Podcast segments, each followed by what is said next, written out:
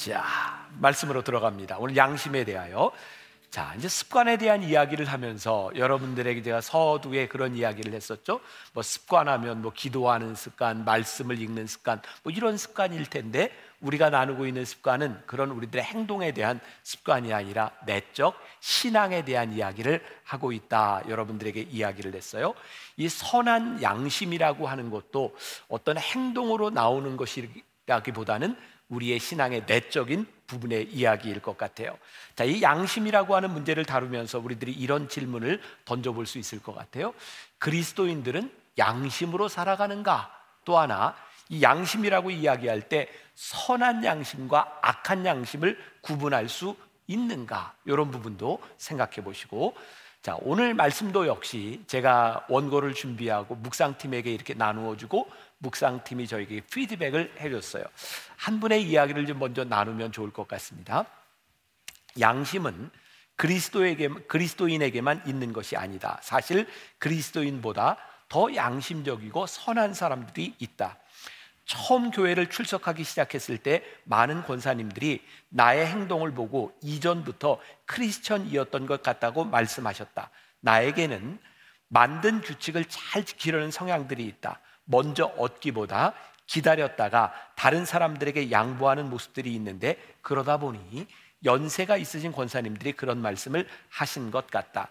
그리스도인이 말하는 선한 양심과 세상에서 말하는 선한 양심은 서로 다른 것이다. 많은 사람들이 가정교육이나 도덕적인 부분에서 선한 양심을 생각한다. 그러나 크리스천이 되고 나서는 선한 양심의 기준이 하나님이 어떻게 하실까로 귀결되는 것 같다. 내가 이렇게 했을 때 하나님이 좋아하실까? 자, 이 부분이 우리 신앙의 가장 기본적인 부분이라는 생각이 들어요. 제가 요즘 말씀을 이렇게 준비하고 나누면서 깨닫게 되는 게 저도 목사가 돼서 35년 동안 말씀을 준비하는 중에 제가 전하는 말씀, 신앙이 결국 이렇게 귀결이 되는구나라고 생각하게 되는 것이 있어요. 제가 다른 설교 본문, 다른 설교 제목, 여러 가지 이야기를 하고 있지만 사실 우리 신앙의 핵심은 하나님이 이것을 기뻐하시는가? 거기에 우리 초점이 맞춰질 때 우리 신앙이 올바로 되는 것 같아요. 지난주에 말씀 기억하세요? 경건한 습관도 우상숭배가 될 수 있다. 우리가 아무리 경건한 습관을 가지고 있어도 그것이 하나님이 기뻐하시지 않는다면 그게 우상숭배가 될 수 있다는 것이죠. 저는 저뿐만 아니라 여러분들에게도 깨달아지는 하나님의 은혜가 있었으면 좋겠는데, 아, 우리들이 하나님 앞에서 하나님이 기뻐하시는가라고 하는 명백한 기준이 세워지면 좋겠다는 생각이 듭니다. 자, 오늘 우리가 나누는 말씀도 역시 오스왈드 챔버스의 주님은 나의 최고봉을 제가 보면서 여러분들과 나누고 싶은 몇 가지 문장들을 가지고 왔어요. 먼저 이 양심에 대하여 챔버스가 이야기하는 걸 좀 들려드리겠습니다. 양심은 내가 아는 최상의 것에 마음에 초점을 두는 기능으로서 사람마다 양심이 다르게 나타날 수 있습니다. 또한 양심은 영혼의 눈으로서 하나님을 향하거나 스스로 최상이라고 간주하는 것을 향합니다. 조금 설명이 필요할 것 같죠? 최상의 것에 마음을 둔다. 우리 그리스도인들에게 양심, 우리들이 하나님 최상의 분에게 우리들이 초점을 두기 시작할 때 그게 그리스도인의 양심이 되는 것이죠. 만일 우리가 하나님을 믿는데 우리의 기준이 하나님께 있지 않는다면 우리들이 이것은 신앙적인 양심이라고 이야기할 수 없을 것 같아요. 자, 우리가 우리의 영혼이 하나님을 향하게 될 때 우리는 하나님 앞에서 부끄럽지 않게 살으려고 노력하게 될 것 같아요. 그러니까 우리의 기준이 뭐예요? 하나님 앞에서 부끄럽지 않게 살아가야 된다. 종종 우리는 이런 이야기를 듣습니다. 나 말이야 양심 있는 사람이야. 그런데 그런 이야기를 들을 때 생각나는 게 저 사람 양심은 있다고 하는데 별로 양심적이지 않은 것 같대라고 느껴질 때도 있어요. 또 우리는 누군가를 향해 이렇게 말합니다. 너 양심이 있으면 양심 있게 행동해 라는 이야기를 하는 것이죠. 근데 우리들이 이렇게 양심이라는 이야기를 하지만 이 사람의 양심과 내, 내 양심이 달라요. 그러니까 이 양심이라고 하는 것은 사람마다 다른 기준을 가지고 있는 것이 분명해요. 또 오늘 오스왈드 챔버스가 얘기하는 것 중에 영혼의 눈이라는 말을 하고 있는데 저에게 이 말은 이렇게 느껴지는 거예요. 우리 양심이 영혼의 눈이다. 그러니까 우리들이 영혼의 눈을 가지고 있다면 하나님 앞에서 진실하게 하나님 앞에서 선명하게 오염되지 않는 모습으로 하나님 앞에 서는 것이죠. 만일 우리들이 영혼의 눈이 아니라 내가 생각하고 있는 나의 관념, 나의 기준, 나의 욕심을 가지고 선다면 우리들이 깨끗하게 하나님 앞에 설 수 없을 것 같아요. 그러니까 이 영혼의 눈이라고 하는 것은 우리들이 하나님 앞에 깨끗한 모습으로 서게 될 때 우리들에게 나타나는 것. 저는 사도 바울을 굉장히 좋아하는데 사도 바울의 편지에도 보면 양심에 대한 이야기들이 자주 등장하고 있고 또 어떤 이 분별 기준에 대한 이야기가 나오고 있어요. 로마서 12장 2절의 말씀 이렇게 되어 있어요. 하나님의 선하시고 기뻐하시고 온전하신 뜻이 무엇인지 분별하도록 해라. 그러니까 사도, 바울은 그의 신앙의 여정 가운데 굉장히 중요하게 생각했던 기준이 있는 거예요. 그게 뭐예요? 하나님의 선하시고 기뻐하시고 온전하신 뜻이 무엇인지 분별해라. 그럼 제가 오늘 여러분들에게 그런 도전을 드릴 수 있을 것 같아요. 우리는 우리의 일상 한 가운데서 내가 지금 하고 있는 일과 내가 생각하는 것과 내가 말하는 모든 것들이 하나님이 선하시고 기뻐하시고 온전하신 뜻이라고 확신할 수 있는가? 그 문제들을 놓고 우리는 고민하고 살아가고 있는가? 만일 우리들이 이런 고민이 없이 살아간다면 우리들이 하나님 앞에 선한 양심을 가질 수가 없는 것이죠. 근데 이 선한 양심과 영혼의 눈이라고 하는 것은 쉬운 일이 아니에요.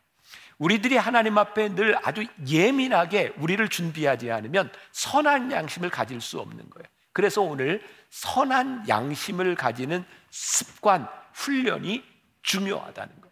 자, 오늘 말씀을 이렇게 준비하다 저에게 그 이미지. 요즘은 눈 수술이 참 많습니다. 녹내장, 백내장, 근시, 난시, 원시.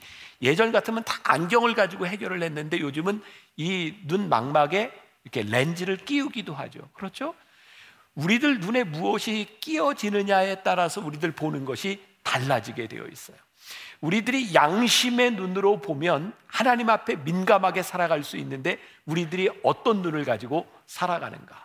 자, 요번 주에 제가 강화도에 있는 한 교인을 신방하게 되었고 우리 목사님들과 함께 신방을 마친 후에 그 한우집에 가서 고기를 먹게 되었어. 근데 제가 그 한우집을 이렇게 들어가면서 깜짝 놀란 게, 야, 보통 믿음이 아니고는 저렇게 하기 쉽지 않은데, 들어가는데 사진이 찍혀 있는데, 믿음, 소망, 사랑이 있는 거야.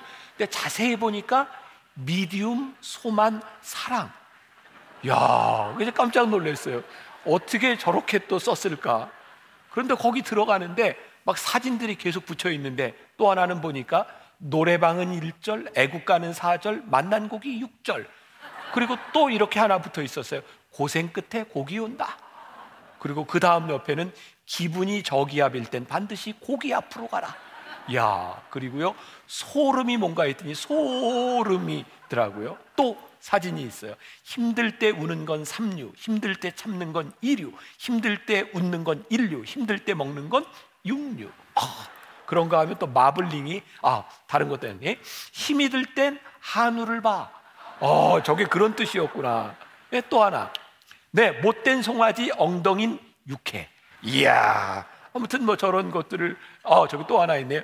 pig me up이 무슨 뜻인가 했더니 돼지는 날 항상 up 시켜. 그게 pig me up이래요. 자, 마블링이 bling bling. 어, 막 이런 게 그냥 쫙 붙어 있는 거예요. 저분은 그냥 소고기 파는 걸로 소고기 렌즈로 그냥 모든 것들을 다 해석하는 것 같아요. 자, 말씀이 너무 지루할까봐 그냥 이렇게 하나 가져와 봤어요. 자, 조금 풀렸어요? 자, 이제 제가 이제 계속해서 이 양심에 대한 이야기를 하려고 해요. 자, 오늘 본문 말씀에 보니까 사도 바울이 사도행전 24장 16절에서 하나님과 사람에 대하여 항상 양심의 꺼리낌이 없기를 힘쓰나이다. 여기서 저는 두 가지를 주목해 봅니다. 하나는 하나님과 사람에 대하여 꺼리낌 없기를. 그리고 또 하나는 힘쓰나이다. 요 두 가지를 좀 주목해 보려고 해요. 자, 지난주 말씀, 자, 제목이 뭐였죠? 경건한 습관도 우상숭배가 될 수 있다. 그러면서 제가 베드로후서 1장 5절부터 7절 말씀을 가지고 여러분들에게 쫙 설명했던 거 기억하세요? 믿음의 덕을, 덕의 지식을, 지식의 절제를, 절제의 인내를, 인내의 경건을, 경건의 형제 우애를, 형제 우애의 사랑을 더하라. 아, 여기 있는 분들이 오늘 보니까 아, 가족들을 방문해서 오신 전부 새로운 분들이시죠? 네. 우리 교인들이라면 이런 반응을 보일 리가 없어요. 네, 제가 지난주에 다 이야기했어요. 아마 여러분들이 묵상을 했으면 아, 요게 이제 자연스럽게 외워질 수 있는 부분인데 형제 우애, 경건의 형제 우애를 더하라. 그게 무슨 말이었어요? 경건한 습관을 가지는데 우리들이 하나님 앞에서만 경건한 것이 중요한 것이 아니라 형제 우애도 좋아야 된다. 그래서 우리가 하나님 앞에서만 문제가 없으면 됩니다라고 하는 그 경건한 신앙이 독선으로 흐를 수 있다. 그런가 하면 우리들 눈에 보이는 사람들 앞에서만 내가 경건하려고 한다면 그것이 위선이 될 수도 있다. 그러니까 우리의 경건이라고 하는 게 내가 하나님 앞에서 신앙생활을 잘하면 되라고 하는 게 독선이 될 수도 있고 잘못하면 우리의 신앙이 위선이 될 수 있다. 그래서 사도 바울은 그의 양심에 대한 문제에 있어서 하나님과 사람 앞에서 라는 말을 하고 있는 거죠. 얼마 전에 저희 교인 중에 하나가 저한테 또 간곡히 목사님 이건 꼭 봐야 됩니다. 더 글로리. 아, 그래서 제가 이제 봤어요. 근데 딱 틀어놨는데 1회를 보는 순간 8회까지 정주행을 하고 말았어요. 아유, 또 여러분들 설교 들으면 저 목사는 맨날 드라마만 보나 봐. 아, 아니, 전 교인들이 이렇게 권하는 걸 이게 가끔 봐요. 근데 그 드라마를 본 분들은 똑같은 감정이었을 것 같아요. 아, 마음이 너무 불편해요. 우리 크리스찬들의 마음을 불편하게 해요. 그 드라마가 그런 거잖아요. 그 학교 폭력, 이 가해자를 피해받았던 사람이 나중에 이제 복수하는 그런 장면. 근데 가해자 중에 하나, 한 여자, 이사라라고 하는 이름이 등장하는데, 사라라고 하는 이름에서 알듯이 목사님 딸이에요. 큰 교회 목사님 딸. 근데 이 애가 아, 정말 얼마나 아, 그 학교 폭력으로 그 불쌍한 아이를 괴롭게 하는지 아주 나쁜 가해자예요. 근데 학교를 졸업해서는 이제 마약까지 하게 되는 그런데 아버지 교회 찬양대에서 찬양을 해요. 그런가 하면 기도를 하기도 해요. 그리고 나는 구원받았다라고 이야기를 해요. 근데 이런 드라마에 나타나는 현상이 여기에서 그치는 것이 아니라 그동안 그 오징어 게임이라고 하는 드라마, 또 수리남이라고 하는 드라마, 이런 드라마에서 이 크리스찬들이 그런 모습으로 보여지고 있는 거예요. 예배를 드리고 하나님을 믿는다고 하는데 아주 기괴한 모습으로 보여지는 거예요. 세상 사람들이 바라볼 때 저 양심에 화인 맞은 사람이 아닐까라고 하는 모습으로 보여지기도 해요. 우리들은 하나님 앞에서 예배를 드린다고 하지만 그 모습들이 사람들 앞에 기괴하게 보여지는 것 이것도 문제이고 사람들 앞에 우리들이 아, 경건한 척 보이지만 하나님 앞에서 그것이 올바른 것이 아닐 때에는 그것이 독선적으로 보일 수 있는데 우리들이 하나님 앞에서나 사람들 앞에서 선한 양심을 가지기 위하여 우리들이 애써야 되는 부분들이 분명히 있다. 오늘 본문 말씀은 사도 바울이 아, 로마로 압송되기 이전에 재판을 받는 장면이에요. 그는 자신을 변론하고 있어요. 근데 사도 바울이 자신을 변론하는데 그에게 있어서 핵심적인 게 뭐예요? 나는 지금 변론을 하고 있는데 하나님 앞에서나 사람 앞에서 꺼리낌 없는 양심을 가지고 내가 이야기하고 있다라고 말하고 있어요. 자, 이 선한 양심, 하나님 앞에서나 사람들 앞에서 꺼리낌이 없는 이 선한 양심은 하나님의 음성, 세미한 음성과 연관이 되어 있어요. 자, 오늘 말씀 가운데 여러분들이 기억해야 될 것은 선한 양심과 세미한 음성이라고 하는 두 단어입니다. 오스왈드 챔버스는 그 양심에 대하여 또 이렇게 이야기하고 있는데 한번 보겠습니다. 양심을 어기지 않고 잘 지내려면 나의 양심이 예민할 수 있도록 노력해야 합니다. 양심이 어디에 예민해야 될까요? 하나님 앞에 하나님의 세미한 음성을 듣는데 예민해야 된다. 성령님의 인도하심에 예민해야 된다. 우리의 양심이 하나님 앞에 성령님 앞에 세미한 음성 앞에 우리들이 예민해지기 시작할 때 우리는 하나님 앞에서 반응할 수 있는 사람이 되죠. 하나님의 존재가 나와 떨어진 것이 아니라 나의 삶의 실제적인 곳에서 역사하게 되죠. 제가 예를 한번 들어서 제 경험인데요. 제가 93년도에 미국 유학을 가고 2년 메스터를 마치고 이제 박사 과정으로 저기 오하이오로 옮겨가게 될 때였어요. 저에게 제일 중요한 건 경제적인 문제였어요. 학비를 받고 학교에서 돈을 받아야 공부를 할 수 있게 있는 상황이었고 저는 그 학교에서 좀 일을 하는 조건으로 어, 이제 돈을 받고 그 학교로 공부를 하러 가게 됐어요. 제가 공부하던 것은 데이튼에 있는 오하이오 데이튼인 지역이었고 어, 얼마 지나지 않았는데 그 오하이오의 콜럼버스 오하이오라고 하는 지역의 교회가 있는데 그 교회에서 일을 할 수 있는 기회가 생겼어요. 근데 문제는 제가 있는 학교 기숙사와 그 교회까지 거리가 90마일, 한 150km 정도 되는 거리예요. 매주 두 번에서 세 번을 제가 운전을 하고 그 교회에 가서 일을 하고 돌아와야 되는 상황이라 학교 일을 병행하고는 같이 할 수 없었어요. 그런데 학교 일과 교회 일을 생각할 때 목사인 저에게 교회 일을 하는 것이 훨씬 더 바람직한 일이었어요. 그래서 학교 일은 하지 못한다라고 이야기를 하고 교회에서 일을 했어요. 한 학기가 지나가고 제가 다닐 때 미국에서는 늘 이렇게 한 학기가 지나면 학생 그 personal account에 돈이 얼마가 있는지 얼마를 내야 되는지 그게 이제 와요. 그럼 그걸 이렇게 보게 되는데 깜짝 놀란 게 저는 한 학기 동안 학교에서 일을 안 하고 교회에서 일을 했는데 제가 학교에서 일한 걸로 돈이 들어온 거예요. 야, 하나님은 살아계신 거예요. 그죠? 어, 이 유학생이 얼마나 힘든지 하나님 아셔서 하나님이 역시 내 사정을 아셔서 나를 도우시는구나. 하나님 살아계시는구나. 이렇게 생각을 할 찰나에 제 양심에서 어떤 소리가 들리냐면 그건 네 돈이 아니잖아. 이게 참 경계선상에 있는데요.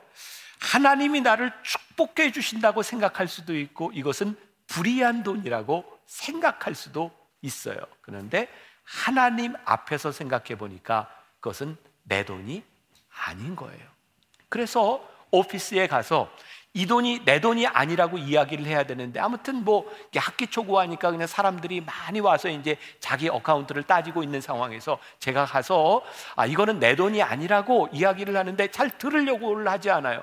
왜냐하면 돈 많이 들어왔다고 와서 따지는 사람은 없거든요. 이상한 사람인 거예요. 제가 그래서 다시 아 이건 내가 방학 동안에 일을 안 했는데 일한 곳으로 해서 돈이 들어왔다고 물론 제가 영어로 얘기했어요 그때. 어 근데 어, 이 사람이 막 들으려고 하지 않아요.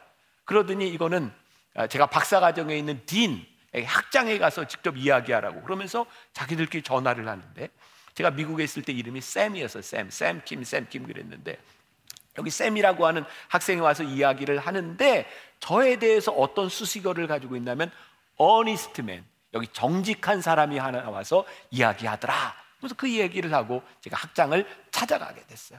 그리고 자초지종을 이야기하고 이건 내 돈이 아닌데 여기에 들어왔습니다. 라고 얘기했더니 오케이. 그러면서 그분이 그 돈을 저에게 주고 싶은 거예요. 근데 어떻게 줘야 될까 생각하니까 그러면 일을 안 했으니까 그냥 둘 수는 없고 방학 동안에 와서 일을 하라. 그러면서 그 당시에 모든 유학생들이 소위 말하는 미니멈 페이가 1시간당 4불에서 5불을 받는데 저한테는 시간당 20불을 줄 테니 일을 해라. 그 말은 뭐냐면 저한테 그 돈을 주고 싶은 거였어요. 그 당시 저에게 그게 굉장히 큰 교훈이었어요.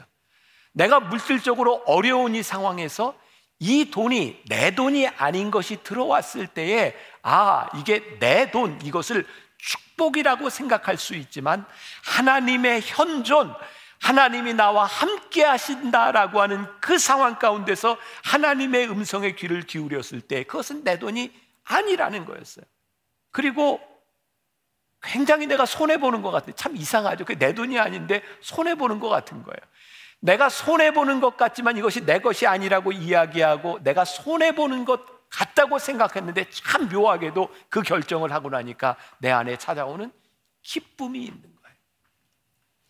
제 삶에 굉장히 중요한 교훈이었어요. 아, 그렇구나. 내가 주님과 함께하기 시작할 때 내 양심이 올바른 것을 이야기하고 내가 양심대로 살아간다고 하는 것은 내 것을 내려놓고 손해보는 것처럼 느낄 수 있으나 나에게 찾아오는 기쁨이 있구나. 그게 어떤 기쁨이었냐면 내가 하나님 나라의 다스림 가운데 있다는 기쁨이었어요. 내가 이 세상에 살아가고 있지만 하나님 나라의 다스림을 받고 있다. 요즘 제가 하나님의 숨결 녹화를 하고 있는데 제가 이제 미리 녹화를 하니까 지금 팔복에 대한 말씀을 녹화를 하고 해서 하나하나 근데 제가 녹화를 하다 제 속에 깨달아지는 게 예수님께서 우리들에게 팔복의 말씀을 하셨을 때에 예수님께서 말씀하시는 그 복이 우리들에게 복으로 느껴지지 않는다면 우리가 이 복된 삶을 살 수 있을까? 그러니까 저에게 깨달아진 게 아, 예수님께서 말씀하시는 그 복이 하나님 나라의 다스림 가운데 있는 우리들에게 이것이 복입니다라고 하는 믿음이 있어야 우리들이 이 길을 갈 수 있겠구나. 결국 하나님의 음성, 세미한 음성이 우리들에게 들리고 하나님 나라의 다스림이 우리들 가운데 있을 때 우리들이 선한 양심을 가진 삶을 살아갈 수 있는 것이죠. 로마서 12장 2절 다시 한번 봐요. 하나님의 선하시고 기뻐하시고 온전하신 뜻이 무엇인지 분별하도록 하라. 근데 어떻게 분별이 돼요? 세미한 음성이 내 속에 들릴 때. 자, 제가 가끔 하는 이야기지만 제가 이렇게 써놓은 문장이고 제가 써놓은 표현이지만 어쩌면 이런 표현을 할 수 있을까? 저도 제가 놀라워요. 그게 뭐냐면 제가 이런 표현을 썼어요. 양심의 고동치는 세미한 음성을 들으십시오. 야, 멋지지 않아요? 양심의 고동치는 세미한 음성을 들으십시오. 하나님은 우리의 양심을 두드리시면서 세미한 음성으로 우리들에게 말씀하고 있어요.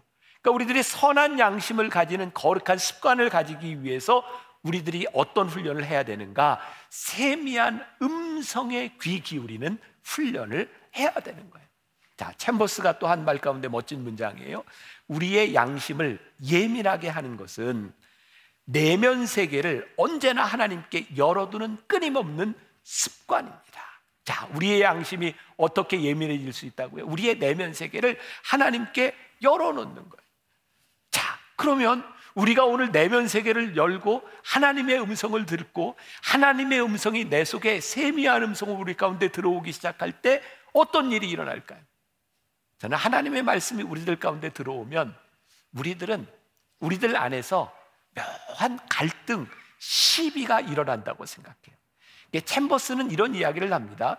우리들이 선한 양심을 가졌다는 증거는 하나님과 우리들 사이에 시비가 일어나지 않을 때 선한 양심을 가졌다는 증거입니다. 그런데 저는 조금 생각을 달리 하는 거예요. 그것은 우리들이 온전한 상태에서 일어나는 일이지 온전하지 못한 우리들에게 하나님의 음성이 들리면 우리들 가운데 분명히 디베이트, 시비가 일어나는 거예요.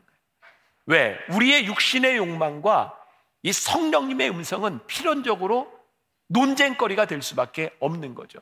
그래서 만일 우리들이 내면 세계를 열고 하나님 앞에 세미한 음성을 들을 때 우리들에게 아무런 시비거리가 생기지 않는다면 둘 중에 하나입니다. 하나는 내가 이미 성자가 되어 있거나 또 하나는 내 양심이 화인을 맞았거나. 근데 저나 여러분들이나 우리들이 성자의 반열에 올랐다고 얘기할 수 있을까요? 그렇지 않다면 하나님의 음성은 우리들에게 필연적으로 이 시비거리를 만들어내게 되어 있는 거예요. 저는 이 시비거리가 우리의 양심 안에서 하나님의 음성이 들려질 때 시비거리가 일어날 때 이 우리들의 양심이 살아있구나. 하나님 앞에서 내가 반응을 하고 있구나. 이 두 가치가 충돌할 때 우리는 하나님 앞에 살아있는 존재가 되는 거죠. 그런데요, 우리들 속에 일어나는 이 양심의 디베이트, 이 시비라고 하는 것은 어떤 우주적인 관점에서 커다란 일들에 대한 것이 아니라는 거예요. 만일 우리들의 삶에 아주 명확하게 거대한 악과 선에 대한 문제라고 하면 그 시비거리가 되겠습니까? 우리는 선과 악을 분별할 수 있겠죠. 그런데 아주 사소한 문제들로 인하여 우리들 속에 일어나는 것들, 자, 우리 묵상팀의 한 청년이 이런 글을 올려줬어요. 도움이 될 것 같아요. 한번 읽어드릴게요. 설교문에 12 부분을 읽으며 이 부분이 떠올랐습니다. 4년 전쯤 퇴근길에 주님께 말을 걸어보았습니다. 여러분들 가끔 그러지 않아요? 주님, 저에게 말씀해 주세요. 이렇게 걷고 있는 상황이었어요. 그렇게 즐거운 마음으로 집에 걸어가는 길이었는데 제 눈에 길바닥에 버려진 페트병 한 개가 보였습니다. 순간 마음이 불편해졌습니다. 뭐지? 저 쓰레기가 왜 내 눈에 들어오는 거지? 뭐지? 주님이 치우라고 말씀하시는 건가? 뭐지? 주변에 쓰레기통도 없는데. 뭐지? 미화원 분이 치우실 텐데. 뭐지? 뭐지? 저는 걸어가는 중이었기 때문에 그 짧은 찰나에 수많은 생각들을 스쳐보내며 그 페트병을 지나쳤습니다. 하지만 결국 저는 다시 되돌아갔습니다. 저의 귀찮음과 굳이 해야 하나라는 생각, 누군가의 역할이 있는데 아무도 신경을 안 쓰고 있는데 등등의 오만 가지 의견들이 휩쓸고 갔을 때 결론은 제가 주님께 대화를 걸었고 주님께서 보게 하셨고 제 마음에 불편함이 생겼기에 옳은 것보다 선함을 택하자는 것이었습니다. 그것이 바로 불, 다소 불편하지만 선한 양심이고 시비인 것 같습니다. 세미한 하나님의 음성에 우리들이 귀를 기울일 때 이 시비거리는 아주 사소한 문제부터 우리들에게 찾아올 수 있는 것이에요. 이 말씀을 적용한다면 오늘 여러분들이 이 예배를 마치고 가족들과 함께 있는 상황 가운데서 아마 많은 시비거리가 일어날 수 있어요. 다 믿는 사람이고 다 공통적인 관심을 가지고 있는 것이 아니라 오랜만에 만난 가족들 가운데서 우리들 가운데 그런 시비거리는 얼마든지 일어나요. 그때 하나님의 음성이 내 속에서 세미하게 들리기 시작할 때 우리는 그 음성에 대하여 어떻게 반응하느냐는. 때때로 우리들의 생각, 우리들의 주장을 내려놔야 되는 부분들이 참 많이 있을 겁니다. 아마 사람들은 우리를 보면 이렇게 이야기할 줄 몰라요. 왜 그렇게 바보처럼 살아요? 뭐 굳이 그렇게까지 할 필요 있어요? 근데 성령님께서 우리들의 심령에 세미한 음성으로 말씀하실 때 그 말씀에 순종하기 시작할 때 바보처럼 내려놓은 것 같은데 하나님께서 우리들에게 주시는 기쁨이 있어요. 이건 형언할 수 없는 것이에요. 우리들에게 평안이 찾아와요. 그것이 선한 양심을 따라 하나님의 음성을 들으면서 살아가는 부분이죠. 자, 오스왈드 챔퍼스는 또 이런 이야기를 해요. 하나님께서는 언제나 작고 사소한 부분까지 우리를 일깨우십니다. 세미한 음성을 들을 때 우리들에게 나타나는 현상이죠. 제가 사도 바울을 굉장히 좋아한다는 이야기를 했어요. 사도 바울의 많은 그 편지의 말씀들이 좋지만 고린도전서 10장 23절과 24절 참 좋아요. 같이 한번 봅니다. 고린도전서 10장 23절 24절 모든 것이 가하나 모든 것이 유익한 것은 아니요 모든 것이 가하나 모든 것이 덕을 세우는 것은 아니니 누구든지 자기의 유익을 구하지 말고 남의 유익을 구하라. 우리가 복음으로 말미암아 자유함을 얻었어요. 아, 우리들에게 자유함을 줬어요. 율법에서부터 자유해서 너희들이 복음에서 무엇이든지 할 수 있어. 그런데 오늘 우리의 양심에 뭐라고 말씀하세요? 세미한 음성으로 모든 것이 가하나 모든 것이 유익한 것은 아니야. 모든 것이 가하나 모든 일이 하나님을 기쁘시게 하는 건 아니야. 모든 것이 가하지만 모든 것이 유익한 것은 아니니 내가 하나님 나라의 다스림 가운데 있다면 네가 어떻게 해야 되겠니? 라고 우리들에게 물어보시는 거예요. 작년인가 재작년인가 벌써 제가 사순절에 어, 헨리 나우엔의 예수의 길이라고 하는 책을 가지고 7주 말씀을 나눈 적이 있어요. 그 예수의 길에 또 이런 문장이 나와요. 예수님을 따르는 삶이란 과감하게 자신을 벗어나 지금까지 구축해온 자아를 점차 내려 놓는 것이다. 아, 우리가 예수님을 믿고 말씀대로 살아간다고 하는 것은 내가 구축해놓은 내 자아를 내려놓고 포기하는 것이구나. 우리들에게 이 포기함이 없이 우리는 선한 양심을 따라 살아가는 사람들이라고 말할 수 없을 거예요. 제가 개인적으로 굉장히 좋아하는 말씀입니다. 갈라디아서 2장 20절 말씀. 내가 그리스도와 함께 십자가에 못 박혔나니. 그런즉 이제 내가 산 것 아니요. 오직 내 안에 예수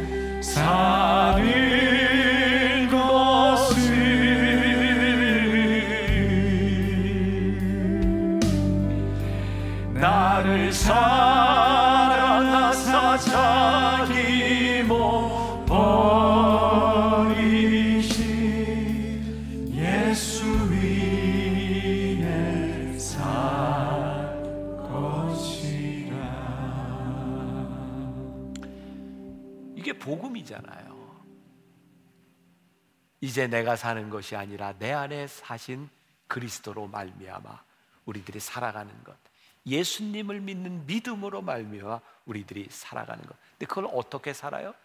우리들의 양심에 고동치는 세미한 음성을 들을 때 우리의 내면을 하나님께 열어놓고 하나님의 세미한 음성을 들을 수 있을 때에 우리들이 선한 양심을 따라 우리들이 살아가는.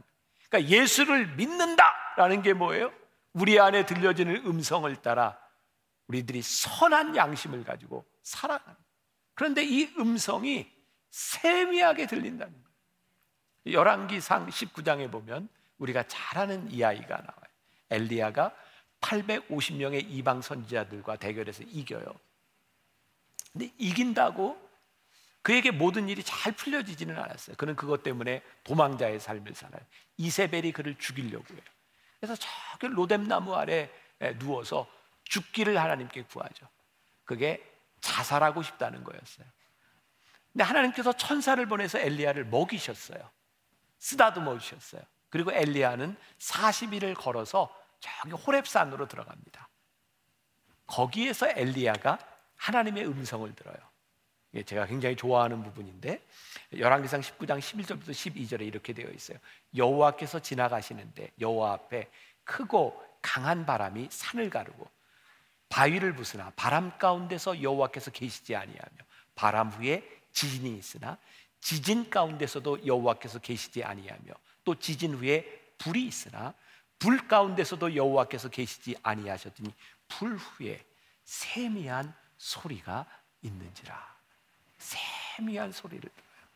그리고 엘리야는 다시 그의 사역의 길로 가게 되죠. 우리들은 늘 그런 기대를 하는 것 같아요. 하나님 좀 떠들썩하게 좀 확 실하게 우리들에게 좀 말씀해 주세요. 아, 이게 내가 음성 듣는 거 다른 사람도 알만하게. 그래서 우리가 좋아하는 게 간증이잖아요, 간증.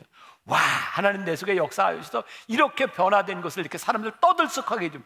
아마 엘리야에게도 그런 기대가 있었을 거예요. 하나님 제가 이제 승리했으니까 저에게 영화로운 길을 하나님이 열어주세요. 근데 하나님이 그렇게 그에게 말씀하시지 않았어요. 세미한 음성으로 그에게 말씀하셨어요. 그때 엘리야는 하나님의 음성을 들어요. 저는 오늘 여러분들이 말씀을 맞추고 나가는 이 시간, 여러분들의 삶의 현장 한 가운데서 여러분들의 가슴에, 양심에 고동치는 세미한 하나님의 음성이 들려주기를 간절히 소원합니다. 그 음성 때문에 여러분들이 좀 괴로웠으면 좋겠어요. 디베이트. 하나님과의 시비가 좀 일어났으면 좋겠어요. 그리고 하나님 앞에서 우리들이 믿음으로 내리는 그 결정들, 우리들이 하는 그 행동들로 인하여 내가 내려놓고 포기하는 것을 인하여 하나님께서 잔잔하게 우리들에게 주시는 기쁨이 고백될 수 있으면 좋겠습니다. 하나님이 기뻐하시는가? 하나님이 우리의 행동을 즐거워하시는가? 그것이 우리들의 삶의 기준이 될 수 있다면 우리는 명백하게 우리들 속에 역사하시는 선한 양심을 따라 우리들이 살아갈 수 있는 하나님의 사람이 될 줄 믿습니다. 말씀을 준비하는 중에 저에게 떠올랐던 찬양입니다. 주의 임재 앞에 잠잠해 주 여기 계시네.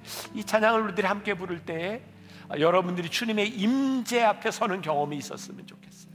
아, 하나님, 제가 이 말씀을 마치고 나가는 아, 이 세상 한가운데서 세미하게 들리는 주의 음성을 들을 수 있도록 주의 임재 앞에 잠잠히 서는 우리가 되기를 소원합니다. 주의 임재 앞에 잠잠해 주 여기 계시네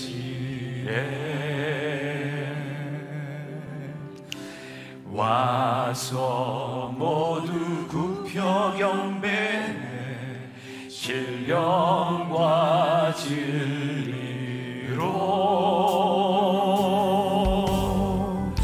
순결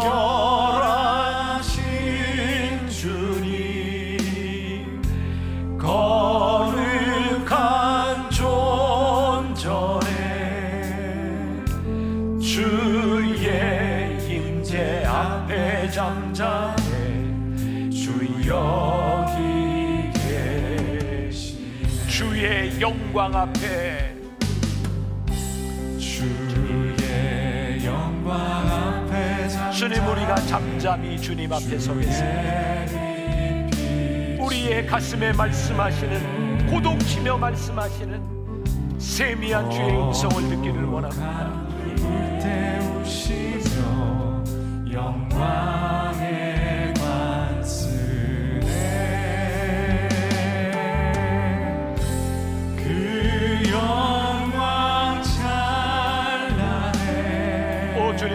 말씀하시고 우리 안에 역사하시며 우리와 우리들에게 말씀하여 주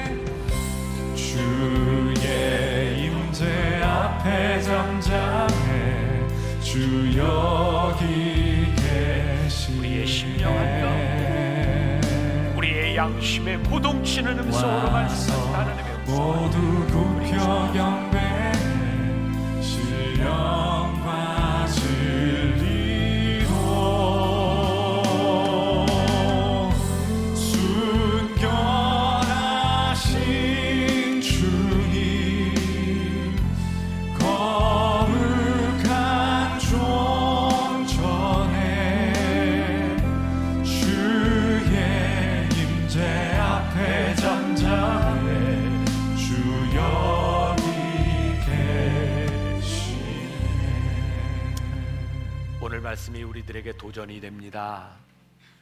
세미하게 우리의 양심을 두드리시며 고동치며 우리들에게 말씀하시는 주의 음성을 듣기를 소원합니다. 우리의 사소한 우리의 인생의 문제 가운데서 말씀하시는 하나님 앞에 우리의 내면을 열어놓고 그 음성을 듣게 하여 주옵시오. 우리 사랑하는 성도들 이제 세상으로 나아가는데 이 세상 한가운데서 하나님의 다스림 가운데 우리들이 선한 양심을 가지고 살아갈 수 있는 하나님이 우리와 함께 하시는 임재를 경험할 수 있는 귀한 성도들, 믿음의 사람들 되게 하여 주옵소서. 누군가 우리를 바라보며 분명하게 이야기할 수 있는 사람들. 너희들이 하나님을 믿는데 양심에 화인 맞았구나가 아니라 내가 하나님을 믿으니 그런 선한 양심으로 살아가는구나. 너에게 믿음이 있구나. 내가 하나님의 사람이구나. 우리를 향하여 말할 수 있는 그 믿음을 살아내는 귀한 우리 성도들이 되게 하여 주옵소서. 지금은 우리 주 예수 그리스도의 은혜와 하나님 아버지의 무한하신 사랑과 성령의 인도하심, 주의 세미한 음성을 들으며 선한 양심을 가지고 살아가기를 소원하며 나가는 당신의 사랑하는 모든 백성들 위해 지금부터 영원까지 함께 하시기를 간절히 축원하옵나이다. 아멘.